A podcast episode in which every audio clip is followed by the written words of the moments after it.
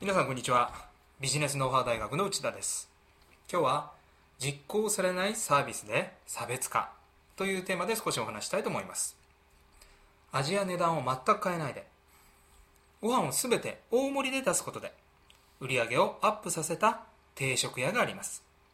多くの女性は食べきれないのでご飯を少なくすることを注文時に頼むほどの大盛りです。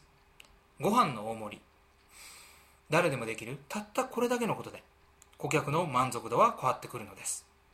さらにこの定食屋はテーブルに食事を運ぶときにご飯が足らない場合はおっしゃってください。おかわり自由です。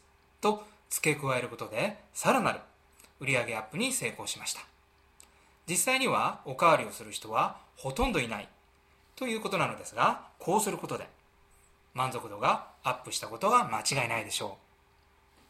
別の話ですが確か神田正則さんの本で読んだと記憶している話ですがある歯医者は治療を終えた患者に万が一痛みが我慢できないようなことがあったらこちらに電話してください。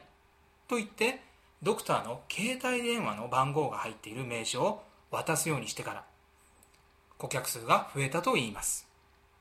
実際には電話がかかってくることはまずないのですが携帯電話の番号を渡すだけで顧客の心を掴んだことは確かです。安いですとか品質がいいですとか味がいいですとかこんなことで顧客を満足するのが普通ですがそれだけが全てではありません。時には誰もしないおかわりや誰も電話しない番号が売り上げにつながることがあるのです。